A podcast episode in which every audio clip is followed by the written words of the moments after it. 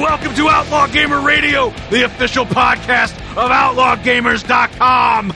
This is the show where we live to play and play to live. I'm Brent Adams, joined by a man who is absolutely going to keep flashing his customers no matter what Gabe Newell says.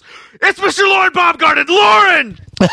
What's up, Brent Adams? What's going on, my man? Uh, I will keep flashing my customers, and I would like to take this opportunity to apologize to you, my customers. But thank you for your business. That's exactly right. Uh, how are you, buddy? How are you? I'm doing good, man. I'm doing very, very good. Yeah. Not been a super, uh, not been a super eventful week for gaming news, which I attribute to the fact that everyone who even knows what a video game is has been playing Is playing Fallout a video 4. game. well, so, not everyone. There's seven or eight people who aren't playing it, yourself included. Yes, that's true. I'm not playing Fallout 4. You're not playing a lot of Fallout 4 this week. Not much. Uh, so anyway, that constituting the intro to the show, let's go into the garage and talk about our first story. You know, it was just this week that our listeners were saying how much they miss Epic Battle Cry, and that's the opening we come up with in counter to that. I mean, listening to this show, can you blame them? no, I mean, that's true. That's a true them? story. That's a true story. I miss it too. Uh, I do too sometimes.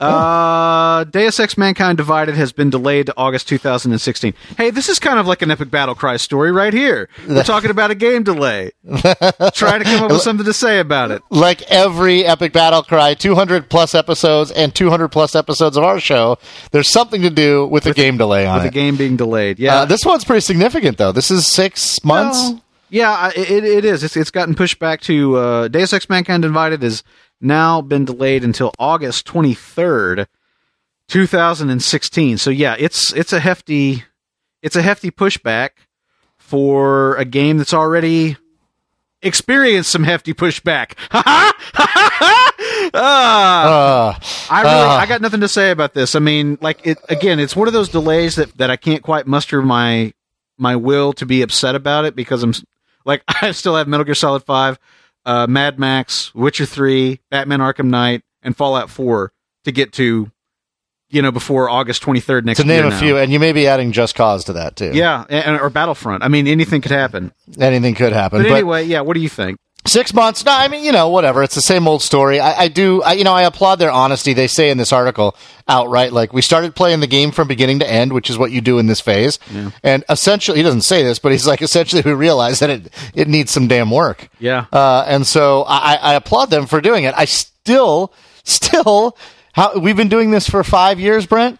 I still don't understand how the fuck you announce announce a release date when you don't know when the game is coming out. But uh, you know that, that's I, I, it, it's, don't it's know part how of our broken the process is. it's part of our industry that I just that I that I will never uh, that that I just do not understand. So I mean, it, how do you get to two months before and delay for six months is what I wonder. But I don't know. Maybe it's one of those things you just can't like you can't know until you've been inside the process Yeah. and understand, you know, like really how it works. I mean, obviously, you know, you and I can uh, you know, I think we know enough about game development that we can kind of imagine what the process is like, but maybe it's just vastly vastly different actually doing it than what we imagine. knowing about it.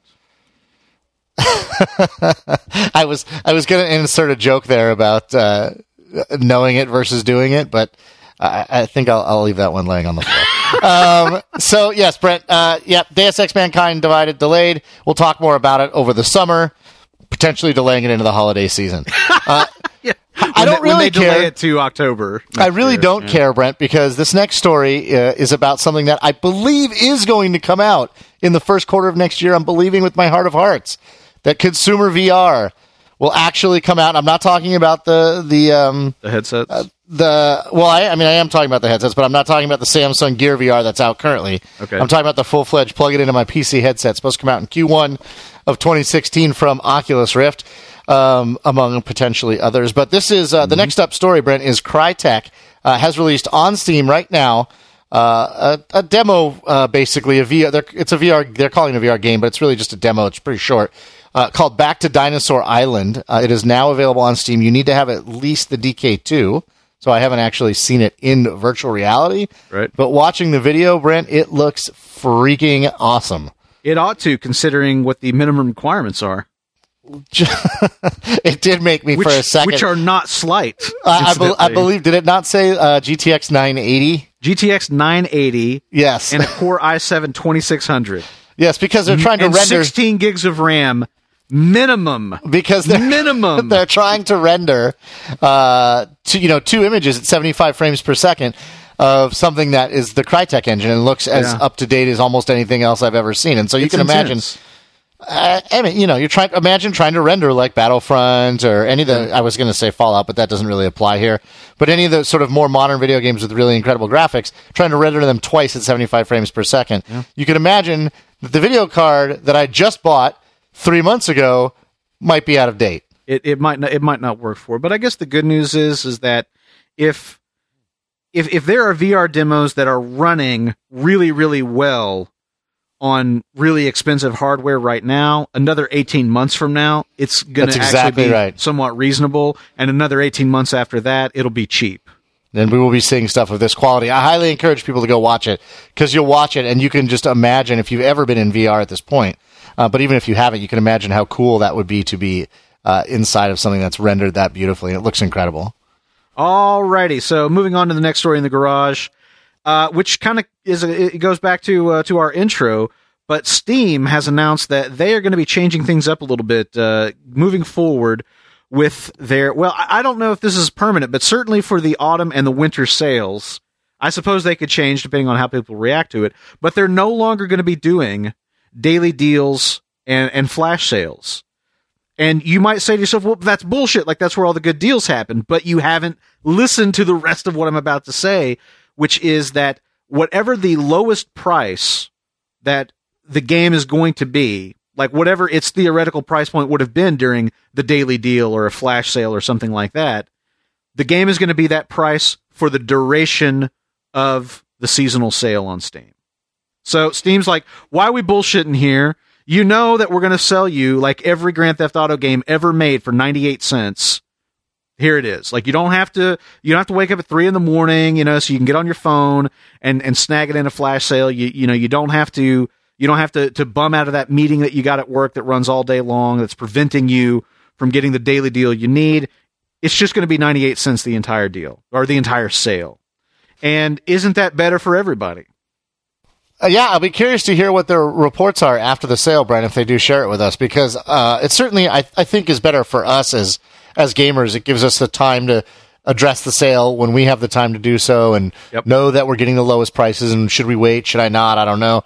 Um, so I think it's great for us. I'm curious to see how it ends up for them because I feel like that sort of that kind of engagement keeps people coming back every day during the course of the sale. And without it, you know, I feel like I'm going to look through it for an hour or so on the first day and not go back there. And and I just wonder, uh, I, I wonder how that'll play out for them. But hey, man, I'm all for it. I think it's great news for us. I'm very curious to to find out if you're right because I've seen comments to that effect as well, and people are saying that you know those those daily deals and the flash sales and all that. That's what that's what keeps people coming back and checking the Steam sale every day and multiple times every day while it's going on, and that the the sort of um, the oh you know if I don't get it now I'll pay more for it, which you know is like the time thing is a very big part of of you know the, the sort of the sale mentality in, in consumers that it might actually not be as impressive a sale as they had been in the past because the, the, those things sort of generate excitement and like you're saying sustained interest over the course of time. So i'm very very curious too. I'm very curious to see how this goes for them and whether they keep doing it in the aftermath uh, for my own part though i haven't really gotten into like the steam sales all that much in the last couple ones they've held because Neither have I. I've kind of reached the point where everything that they have in their back catalog that I kind of wanted to get, I, I've got at this point. I agree with that. I, I'm in the same place, and so I don't know. I, I as somebody who's who hasn't really participated in, the, and, and I wonder if a lot of their player base is like that, and if they're doing this sort of as a reaction to that. Because Right. um, what I tend to do now is I look on the first day, and I almost don't look anymore or barely check. Uh, at least I, I wonder if you know I, this time I will look through it and take a good long look through it, and, and probably then uh, not go back to it. But yeah, it'll be interesting to see how it plays out. I agree. Okay, so hot on the heels of word that Microsoft is bringing Xbox 360 compatibility to the Xbox One, Sony has decided they've got to get them some of that, and so they're bringing PlayStation 2 emulation to the PlayStation 4. Wait, now that I now that I say those two things right next to each other, that almost makes no sense whatsoever. Why in the hell would Sony care about bringing PS2 games to the PS4, Lauren? Uh, you got me. I mean, as far as I'm concerned, personally, I don't have an, I don't have the first idea. But the reality is, is that uh, Sony's got a, a pretty uh, strong fan base of a lot of their earlier games, and I think th- what they're doing is they're trying to bring it to the uh, PS4 through uh, emulation software.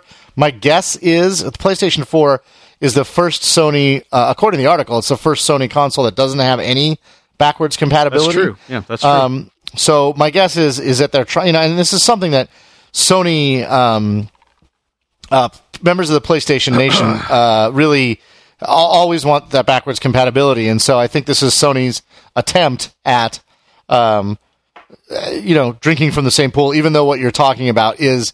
Uh, They're drinking is from a much thi- more diluted pool. Like Microsoft is drinking in the pool, like up on the top of the mountain, and then there's a second pool down that Microsoft is shitting in, and then there's the third pool that Sony's drinking from. Well, but I think people would argue, like you know, for example, Brent, games like Ico and Shadow of the Colossus. Yeah. Oh, oh wait a minute. Actually, there were HD remakes of those. Yep. Um, so maybe you know some of the old God of War games, maybe.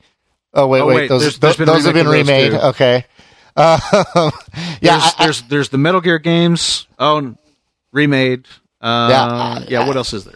I, I'm not really sure. Actually, it's a good question. So yeah, I I- I don't know. Like I get this, and, and like I don't want to poo poo this too much. I mean, for people who were really really just dying to play uh, Star Wars Jedi Fighter, all four of you, um, then that that's awesome. I mean, it is really cool and everything, but I don't know. Like, I just can't imagine, and I could be wrong. I mean, and, and like I mean. I fucking love the PlayStation 2. The PlayStation 2 is still one of the best selling video game consoles in history. It might be the perhaps I, I mean like like maybe like the Nintendo DS, but I think the PlayStation 2 might be the best selling console in history. I mean, it was a it was a beast, and that's awesome and everything. But I just I don't know. Like, is there really this intense heat of demand for PlayStation 2 games right now? I, I I'm just I'm not sure that there is, or at least at least I don't know. I mean, maybe it's a if if it's uh, they will build it, or if Sony will build it, they will come situation where you know they open up some you know new area of the store and everybody loses their minds playing this stuff. But I don't know. Like I feel, at least in my mind, and perhaps I'm naive, but I feel like backwards compatibility is most valuable to you at the launch of a new console when you're guaranteeing people you're going to be able to get the new thing and you're going to be able to enjoy all the stuff you're enjoying right now and then you know after a year or so when good games actually start to come out for the new console you can transition over but I, I like that has been its value in my mind because it seems like the amount of things that you play from previous generation falls off dramatically after you know 12 to 18 months and so and this applies to Microsoft as well. I'm just not sure if this big push for backwards compatibility right now is going to really make a difference. Yeah, you and I have talked about this before, Brent, when we talk about backwards compatibility, because this isn't the first time. Uh, well, obviously for both of them, it's coming up. You know, after after the device was after the uh, consoles were released for this generation. Yeah. and, and I agree with you 100. percent I think you know a smart thing would be to have those running up and running at the beginning to sort of fill out that sort of um, gaunt That- that- library. that thin game catalog. That's exactly right, and, and bring it out now. I, I mean, uh, I, I've said this before. It, it it it offers no value to me. I mean, if and if I I may have played some of those when the PlayStation Four because I bought the PlayStation Four around when it first came out, um, ish, uh, ish. and uh, um, I, you know, I would have pl- probably played played some of those games, but you're right. Now, I, I, there's no chance I will play any of those games. Okay, so now we're talking about sort of like backwards compatibility in general. Let's talk specifically about what the story is, which is that uh, the, the the version of Star Wars Battlefront on the PS4 includes a lineup of bonus classic Star Wars games: Super Star Wars, Star Wars Racer Revenge, Star Wars Jedi Fighter, and Star Wars Bounty Hunter are included with Star Wars Battlefront. These are PS2 games that are running in emulation on the PS4. Is that a good idea? Is it a good idea to to to go buy a Star Wars game and hey, here's a bunch of here's a bunch of cool classic Star Wars games that we're throwing in as a bonus that you can play. Is is that a worthwhile thing? Uh, for me, no. I mean, I, I think for some people it would be, but but for me, no. There's there's almost no games. Particularly, uh, there's very few games that I care about playing back. You know, going back and replaying from from that generation of gaming. You know, with a few notable exceptions. I would, and, and this isn't the same generation, but I would play Donkey Kong probably for a little while. Yeah. You know what I mean? I, I would play Dig Dug for nostalgia purposes, and some of those games like from my childhood. But really, I, I, I, I don't know. I mean, even I'm I'm, I'm replaying uh, Uncharted right now, which is probably the fourth time I've played it or something like that. Um, and even that, I'm somewhat questioning if I want to play. And it looks unbelievable, and it's playing fanta- plays fantastic. Right. But there's very very few games, and uh, yeah, I, I don't know. I mean, for some people, I think it has value, but for a company to put a lot of money into making it happen, I think there's other places Sony could put their money that would be of more value. I don't know. It, it, it's interesting. I, I I have to admit that I do. I like the idea.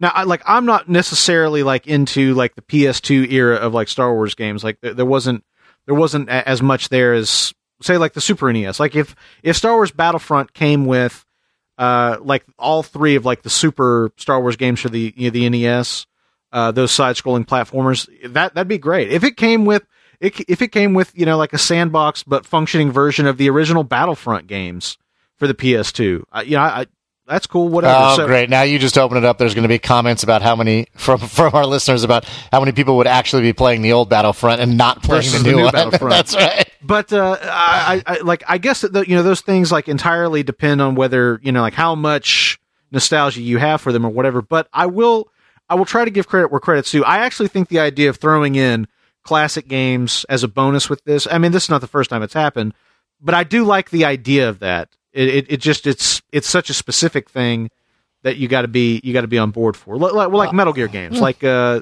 I can't remember what it was that uh, came with. Was it the special edition of? I want to say it was like Snake Eater or Peace, or maybe maybe it was that one of those collections that they did. I can't remember now, but uh, it seems like like either Snake Eater or Peace Walker, like they did a version of that game that came with the original two Metal Gear games. I, I guess. I mean, yeah. I don't know. I mean, I agree with you, Brett. I think it's great, and I think there are people that would have value of it for it that for whom it would have value.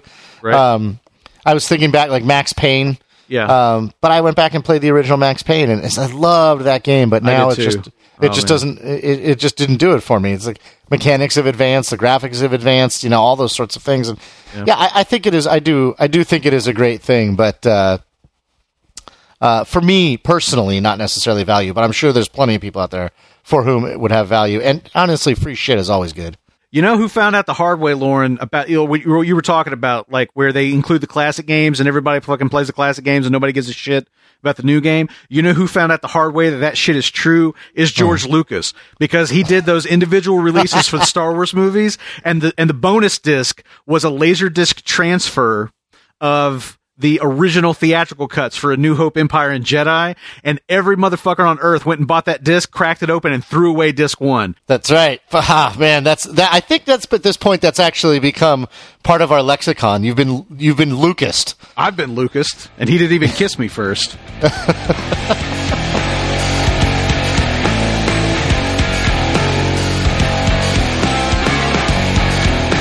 right, everybody, we're going to uh, visit the clubhouse and chat a little bit more about our main topic this week. But before we do, I'm going to kick it over to Lauren to bring us up to speed on the results of last week's poll question. Lauren, Yes, sir. what are the results of last week's poll question? Oh yeah, sorry. Uh, last week's poll. Remember, guys, we were talking about the fact that Naughty Dog said they have no idea what they're doing for their DLC, and we were talking about the question of is that appropriate or not.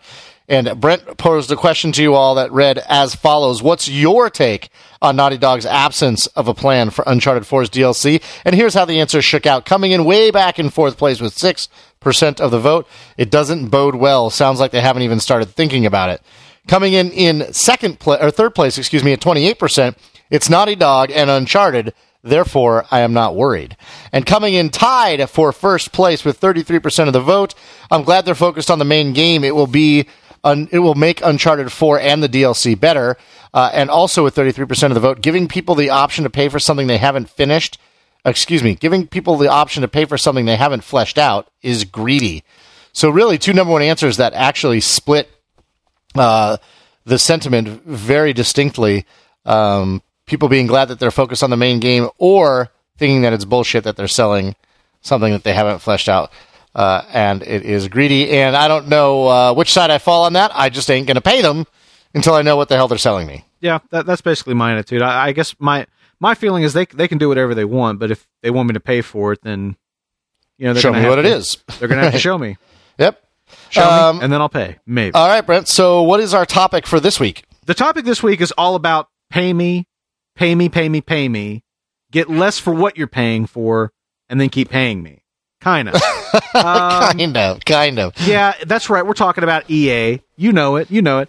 Now we got this. Uh, we've got this really interesting analysis article from Game Informer that is talking about the the profitability of digital sales, and the title of the article is EA's digital profit margins are twice that of retail sales, and uh, why it matters to gamers.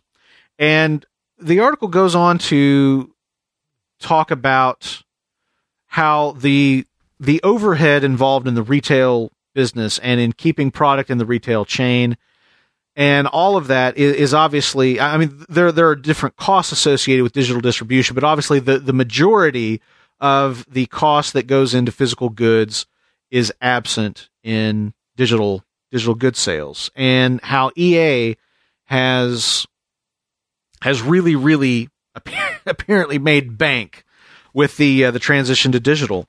And so the article goes into some some numbers and and discusses a little bit, you know, just kind of the some of the things that are not so obvious as far as the cost of marketing and selling a retail game, marketing being a big part of it, doing, you know, big cardboard in-store displays and all of that stuff, you know, things that, you know, people can put on end caps or put out on the floor to attract attention just you know all of those kinds of uh, all of those kinds of things you know down to basically setting aside a portion of the of the profits or the projected profits in order to in order to you know to possibly refund retailers if the game doesn't sell as well as it needs to.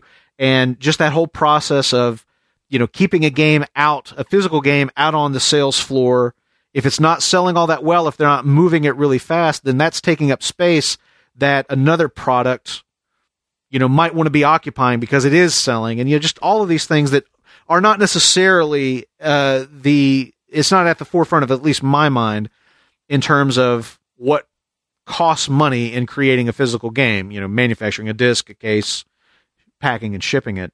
So it's it's a really interesting insight into how a company like EA views that process and why there's such a great incentive for them to keep charging you that same amount of money that you would pay for a retail game, but get a digital edition of it.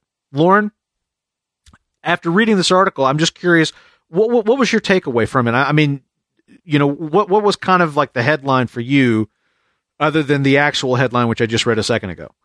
I feel Brent like you're throwing to me because of uh, the financial implications that I bring to the conversation based um, how do I say it on my heritage, uh, and I'm not sure how I feel about that. We talking about money this week. Let's cut to Lauren.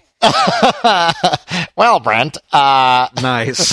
So um, it's you know what I thought was really interesting, Brent, and that I was unaware of was what they call uh, they call it the reserve or the, the you know the, so they were talking with a gentleman named Blake Jorgensen who's a CFO over at EA, yeah.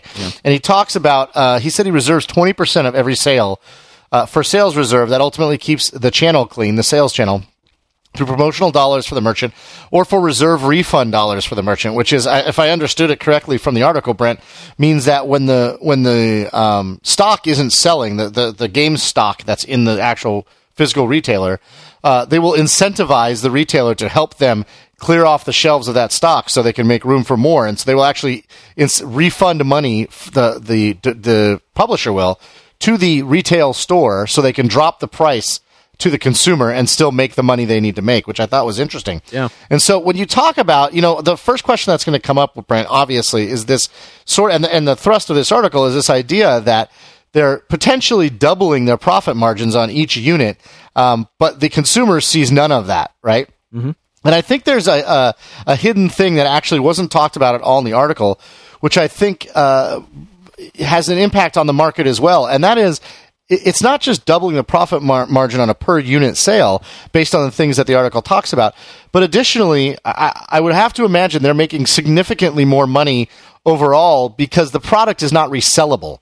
So that disc that gets purchased from the publisher at 60 bucks and then potentially gets sold to another person for 30 or 40 bucks and then that person potentially sells it to a third party for another 20 bucks, right? Right. All that's all based off of one sale to the publisher and through the game store. But if the, the media is purchased digitally, there's no reselling that. And so those other two consumers have to go buy it on their own. Mm-hmm. Um, so, and I have to imagine that increases their profit as well. And again, we are not only are are we not seeing uh, any of that uh, financial remuneration from this process.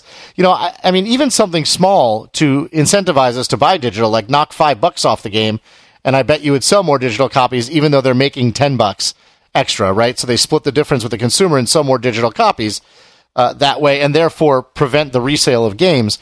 Um, but in many cases, Brent, and, and there was a, one of our listeners posted this today, was looking for Fallout 4.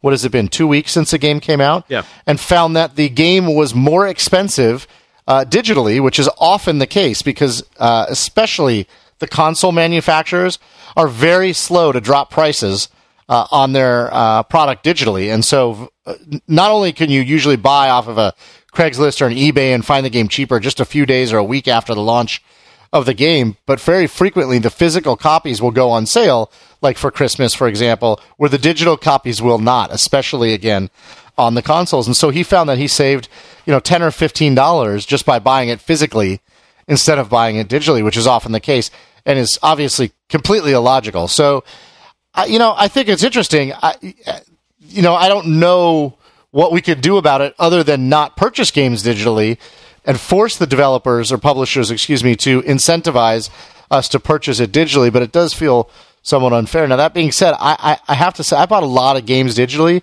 and I really like the convenience of just firing up my machine, whether it's the PC or the PlayStation, and having those games installed right there on the device. You know, it, it is. It's very convenient. I, have I've done it exclusively on PC. I think I've bought one physical game on PC since I've gotten back into gaming, and that was SWTOR. I don't even remember the last time I bought a you know, physical PC game. Honestly, it has to be greater than five years at this point, at e- least. Everything else is just everything else is just you know like I buy the game on Steam and you know download it to my machine or or or not you know just keep it in my Steam library. But um, I, I have been much much slower to that process on the uh, on the physical or excuse me on the console side where I I've bought almost exclusively physical games. The exceptions to that being you know, like the PSN Plus games that uh, that they have every month. You know, obviously those are those are digital only. Right. But every game that I've bought uh, outside of that has been has been a physical game. Now on the Vita, I've bought and I've bought and I've bought I've bought uh, you know plenty of plenty of uh, you know download only games on the Vita. But it is interesting to kind of think about to kind of think about you know like my consumer behavior in relation to this and obviously the way that EA wants it to go, which which is digital sales. And you know, I don't so much have a problem with it. I I don't really have a problem with digital sales uh, in concept, but you know, the reason that I tend to the reason that that I am so apt to buy them on Steam is like we were talking about the the Steam seasonal sales. There's often great price incentive to to buy uh, those yep. games digitally. The, the convenience of it is is another major factor, but also the way that Steam handles your content. And you know, like you buy the game, it's attached to your Steam library, and uh, you know, wh- you know whether it's naive or not. But I have the expectation that I'm going to be able to play that game on any machine that I want to, as long as I log into Steam. I can download that game and play it on you know, this PC or the next PC or one 10 years from now.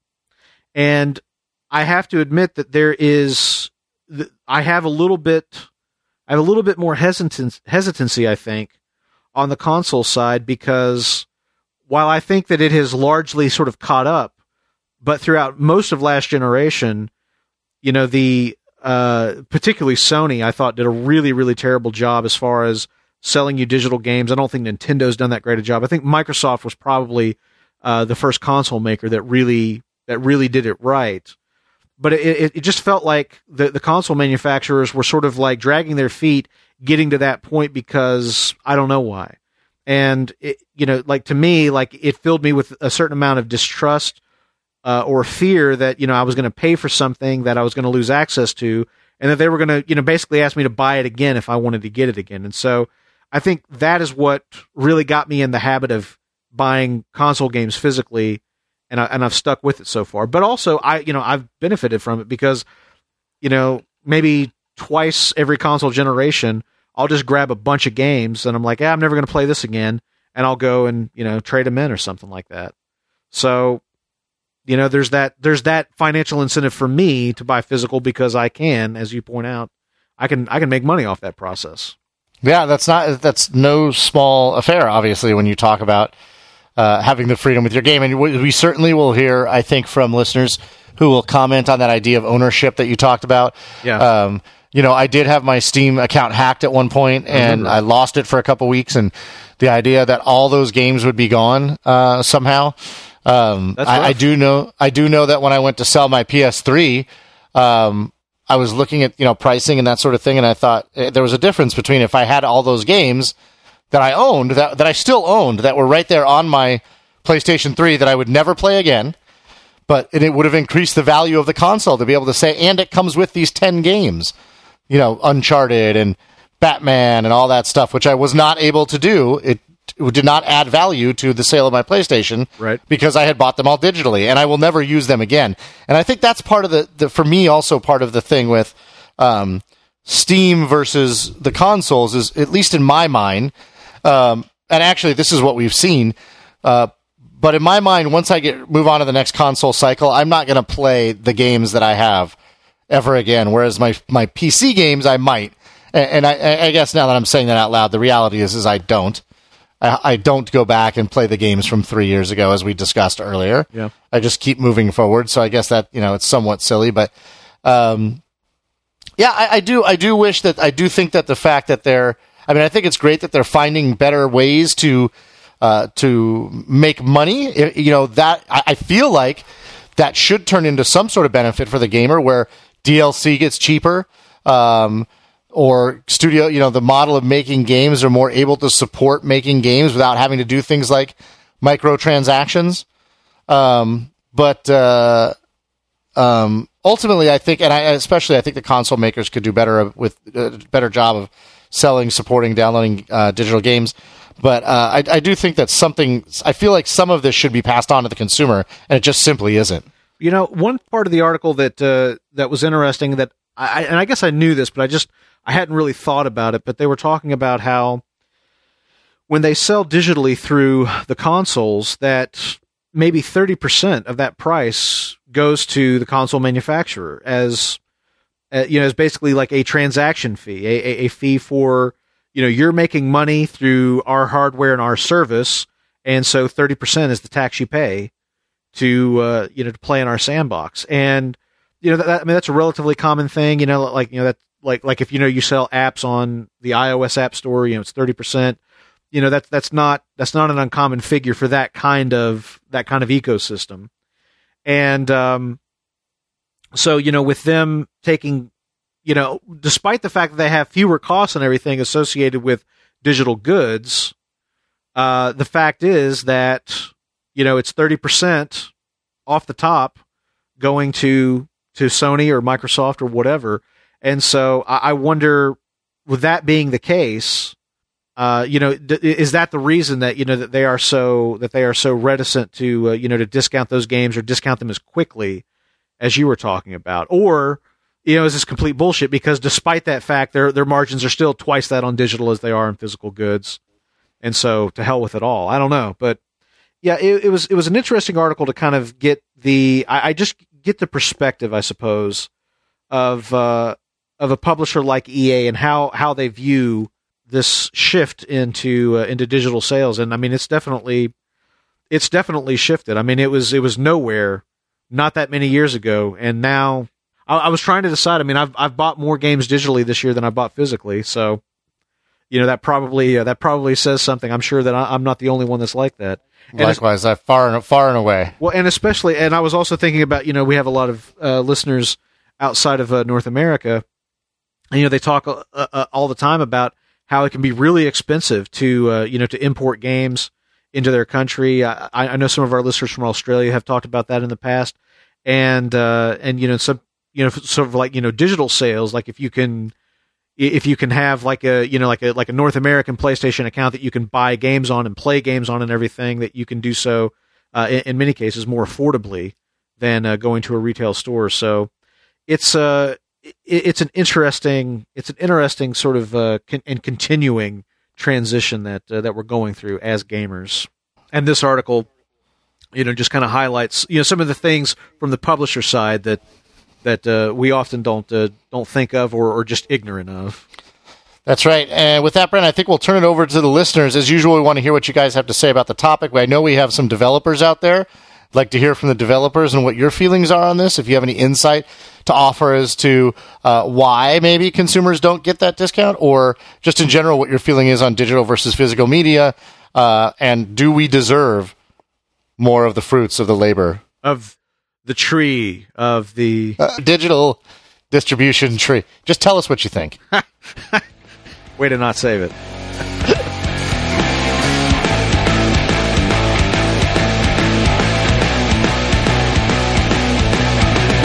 And we're back on the road, and we're going to be talking about some games that got played this week, including Star Wars Battlefront, which I know you're all very excited to hear about. Oh, yeah. But first, we're going to hear from Brent. We're going to check in on his Tales of Ribaldry in Metal Gear Solid Five? Well, I won't. Uh, I won't take too much time here uh, because I know we are very eager to get your thoughts on uh, Battlefront.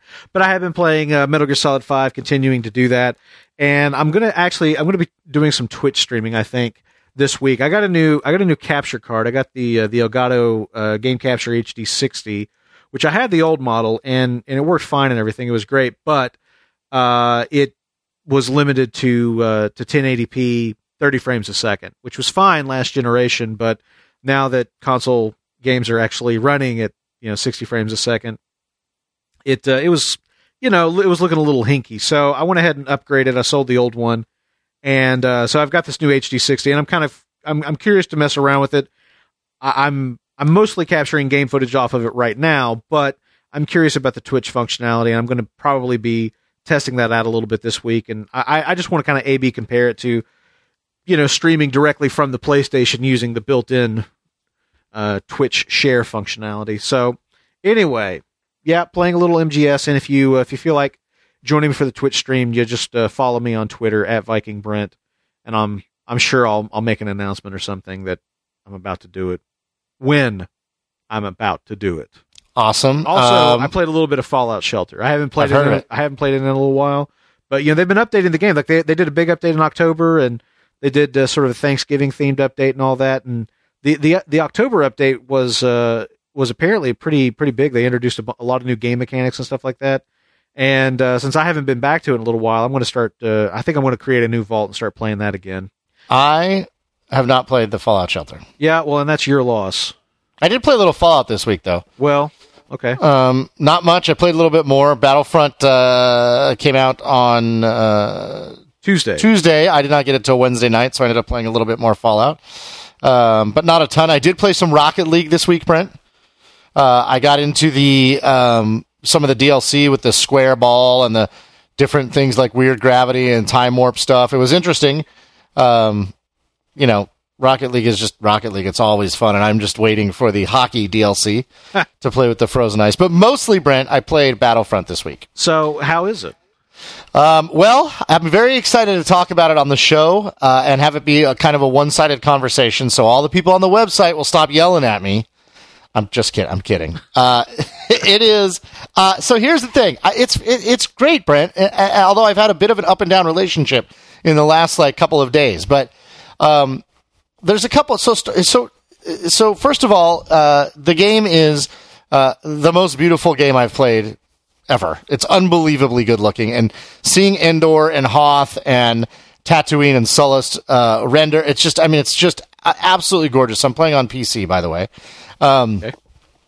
The game is absolutely phenomenal. Uh, there was a lot of talk. I don't know if you were reading the website, sort of leading, uh, you know, in the first couple days that it came out. There's a lot of talk. I had a lot of back and forth with folks on the website. Um, and, and what the sentiment that was being expressed is, is not much different than the sentiment that was being expressed in the gaming media at large, which is that the game is fun, but it lacks content. Yeah. Um, and uh, Aaron uh, B, who's one of our listeners that's on the website quite frequently, uh, kind of, and I kind of went back and forth, and, and I, t- I took issue not not with Aaron, but with all of the gaming media who's really harping on this lack of content and and the um, audacity of EA and what they're doing with the uh, fifty dollar DLC and. So I started doing some research, and, and I'm just really confused. Uh, I got really confused, and at this point, I'm really frustrated at the comments about how it lacks content. Um, without without it being framed in the context of the fact that it is no different from Battlefield 4 or Battlefield 3. Right. Battlefield 4 and but this game has this game has 13 maps at launch or 12 maps at launch. Um, with something like nine different modes or something like that. Um, Battlefront, Battlefield 3, Battlefield 4 had the same amount of maps. They both had the same $50 DLC season pass. Both of them had four um, map packs in that DLC season pass. Each one of those map packs in all of those games included four new maps.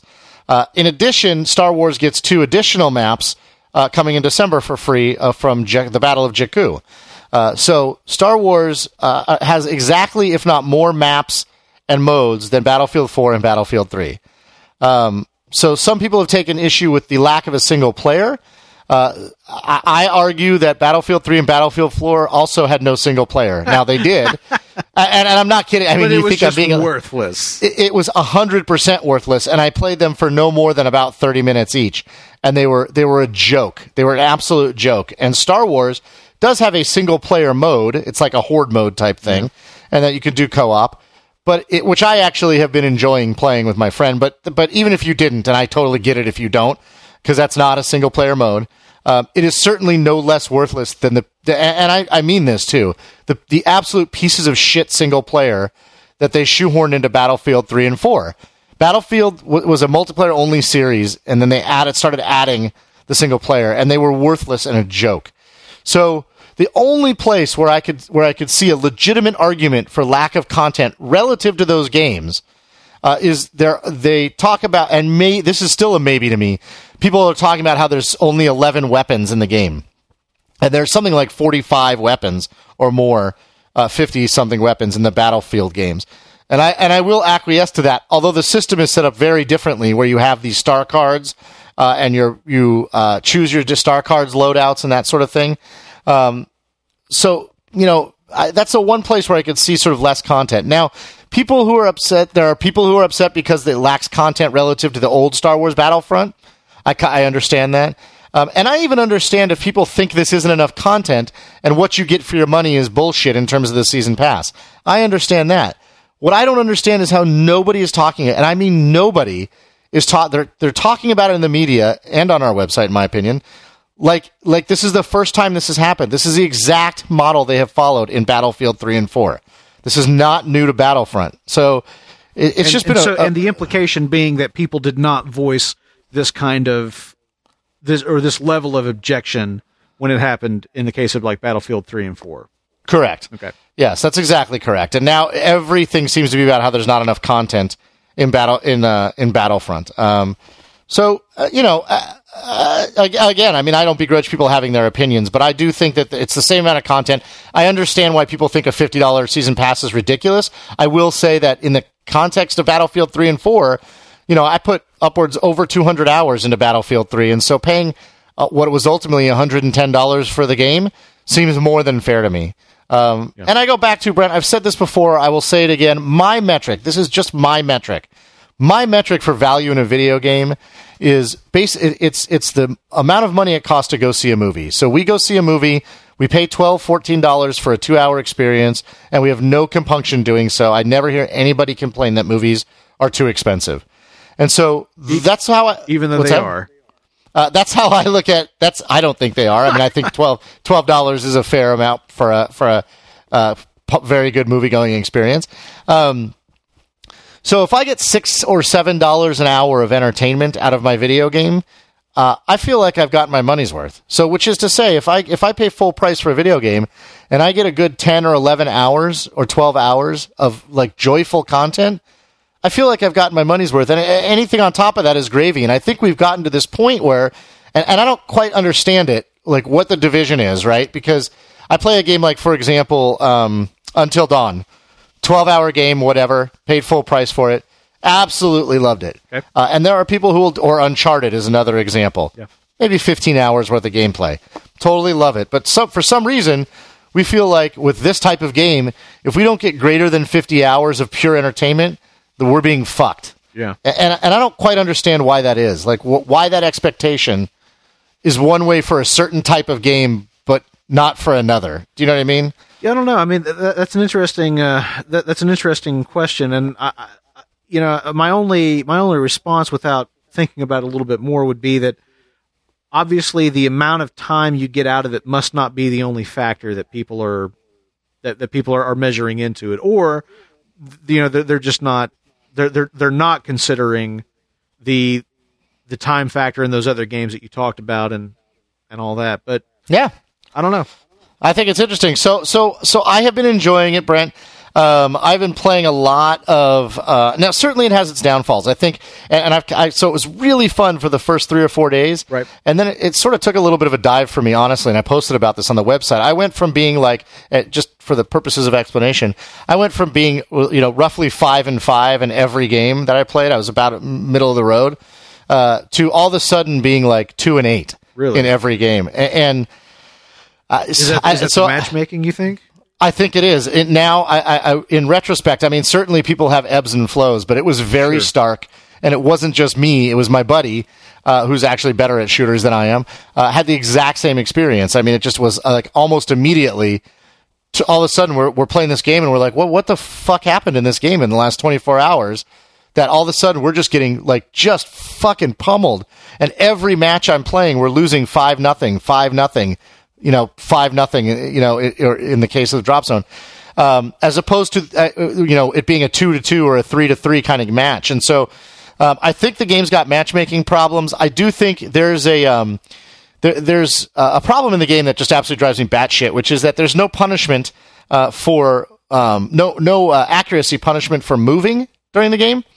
So when you're playing on PC, the way that plays out is people just strafe side to side, side to side, side to side. Right. It's, it's almost the equivalent of bunny hopping, right? So typically when you hit, they just literally press AD, AD, AD, AD, and like hop back and forth left to right. And typically when you do that, there's a penalty to your accuracy, and so you can't play that way. Right. This game hasn't figured that out yet, so I hope they fix that. Um, I certainly would like to see some more blasters, although I do think people. I saw comments about how there's only 11 guns and most of them are the same, and I I do disagree with that. Um, uh, but it, Brent, it is. I mean, it is phenomenally gorgeous. It is a lot of fun, and it is. Uh, it feels like being in Star Wars. The sights, the sounds, everything about it, I think, is just fantastic. And I've put about 18 hours into this point, um, and I certainly uh, expect to put more hours into it. And I won't. I don't know. I'm not saying I'm going to do this, but but I wouldn't be surprised if I ended up getting the DLC uh, particularly if they announced like Cloud City and the Death Star and Lando, and yeah. I, I, could see myself potentially maybe you know getting the DLC if not initially, maybe down the road. Uh, because again, with with uh, with Battlefront Three, uh, I paid for the DLC and, and I had no problem with it because I played the hell out of it. So if my friends and I keep playing, um, uh, I, I would you know potentially be open to that idea. I am absolutely enjoying it. It's a fun run and gun shooter. It is a little um, it's a little easier to get into, I think, for, for folks that aren't like experienced shooter players, uh, which I think is a positive thing.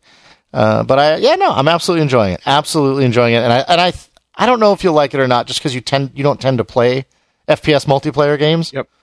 Um, but you're so into Star Wars that it's it's a it's a fun game. I loved the beta. I had a really really great time with it, as you recall. And my whole my only hesitance about picking up the game is just whether or not I would have time to play during the same periods of time that you are playing. You know, whether we would be able to play right. together. Because yeah. and that that's one thing that I've heard. You know, people who have talked about the game and enjoyed it. They say it's great, but you know, it's really really good with friends. it is, and it's a um, game that does require some. I, I play objective based games. Yeah. So I play drop uh, drop pod. I play uh, supremacy. Um, are the two that I like. It, it is sc- sc- screaming out for a conquest mode, which is basically uh, they have a a droid mode, which is like a mini version of conquest. It's there's these droids in three areas, and you capture the, the and hold try and hold the point. Yeah. Only the droid moves around. That's the sort of twist on it. Um, they need that with larger maps, so there's five, uh, the way Conquest is in Battlefield 3. Um, but this is a game that really, really requires team play. Uh, and so playing with people you know where you're on the headset with them and somewhat coordinating makes a big, big difference. Yeah, yeah. Although I will say, this is the most fun I think I've ever had playing a multiplayer first person shooter, like a multiplayer shooter. Um, when I play alone, which is I didn't typically play alone with other games. Right. I find myself playing this one alone and having a good time. So there you go. All right. Well, let's go ahead. No, nothing. No, no playing with yourself joke. you want to head on into the sunset? If we're gonna head into the sunset, I'm Brent, slipping uh, in my old age, apparently. Thanks, thanks to you. Uh, I am my end of the sunset is also about Battlefront. I hadn't seen this actually. You brought this to my attention. Yeah. this was discovered by Kotaku. Uh, it's an Easter egg in Battlefront, and there's some neat little Easter eggs. There's nothing, dude. There's nothing more awesome than being in this in the Tatooine map uh, and seeing the Jawas run into their cave. Or so, it's so f- cool. Um, the uh, the Easter egg that I'm referring to, you guys just need to go watch it. It's an Easter egg of a stormtrooper hitting their head on the Death Star. Uh, they in they put uh, an Easter egg in the game. Kotaku discovered Those it. It's are hard to absolutely brilliant. out of. I mean, come on. it's, it's brilliant. You just need to just go read this. It's it's got both videos of the original movie plus uh, how Battlefront honored that moment. It's funny as hell. Yeah, man.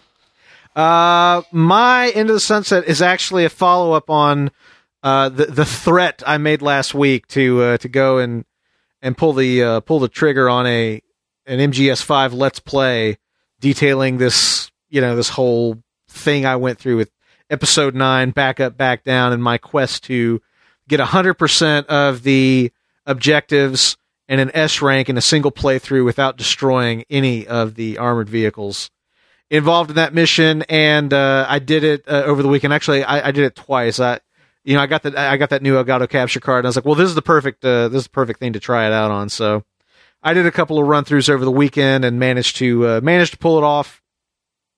And I've got that on YouTube now, and you can go uh, check it out if you uh, if you feel like descending into the madness of uh, of my my Metal Gear Wonderland. Uh, you You are a you're a sick man, is you know, what you are. It, it, it- like you know, because I've got to go back and edit it. You know, like I've you know, like adding titles. You know, some of that kind of thing. Yeah, so you got to go back and like watch it. You know, just to make sure there are no glitches or whatever. And I was sitting there watching and kind of going like, like there, like there's this one point where.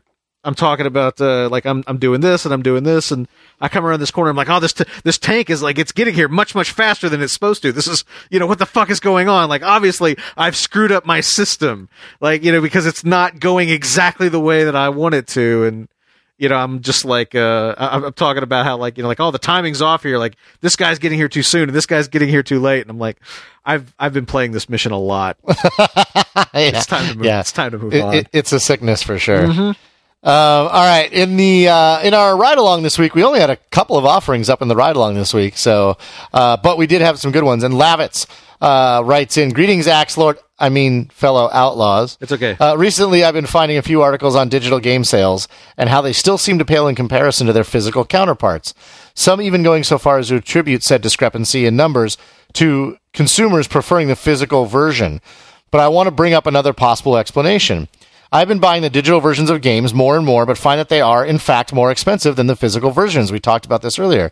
Just a few days ago, while I was searching for Fallout 4 for the PS4, uh, for example, in the PSN store, it cost 69.99 euros. But after just a couple of minutes, I ended up ordering the same game on Amazon for around 53 euros. Now, I want to buy the digital ver- I wanted to buy the digital version, but ended up going with the physical one to save money. Do you feel like this might be one of the reasons digital game sales on consoles seem to have not taken off yet? And what are your thoughts on the price of digital storefronts versus brick and mortar?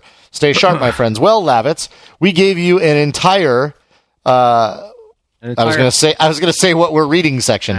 We gave you an entire clubhouse section to answer that question, and yes, I do think that this is part of why um, digital sales are not as big on consoles as they could be, and certainly not as big as they are on PC. Right. So there you have it. Uh, that is going to do it, Brent, for this week's episode. As usual, we want Yes, to hear what you guys Think about everything we talked about on the show this week, whether it was Metal Gear Solid 5, Star Wars Battlefront, Rocket League, Fallout Shelter, what we talked about up in the clubhouse and in the ride along about digital uh, sales and profit margins and how that's not being passed on to the consumer. And then finally, up in the garage, the PlayStation 2 emulation potentially coming to PS4, uh, the change in the in the structure of the Steam sales, Crytek's Back to Dinosaur Island VR game, which is currently on Steam for the DK2, and the delay of Deus Ex Mankind Divided. We want to hear your thoughts on those or any topics related to gaming. As usual, he is Brent Adams. I am Lauren Baumgarten. And remember, you don't stop playing because you get old. You get old because you stop playing.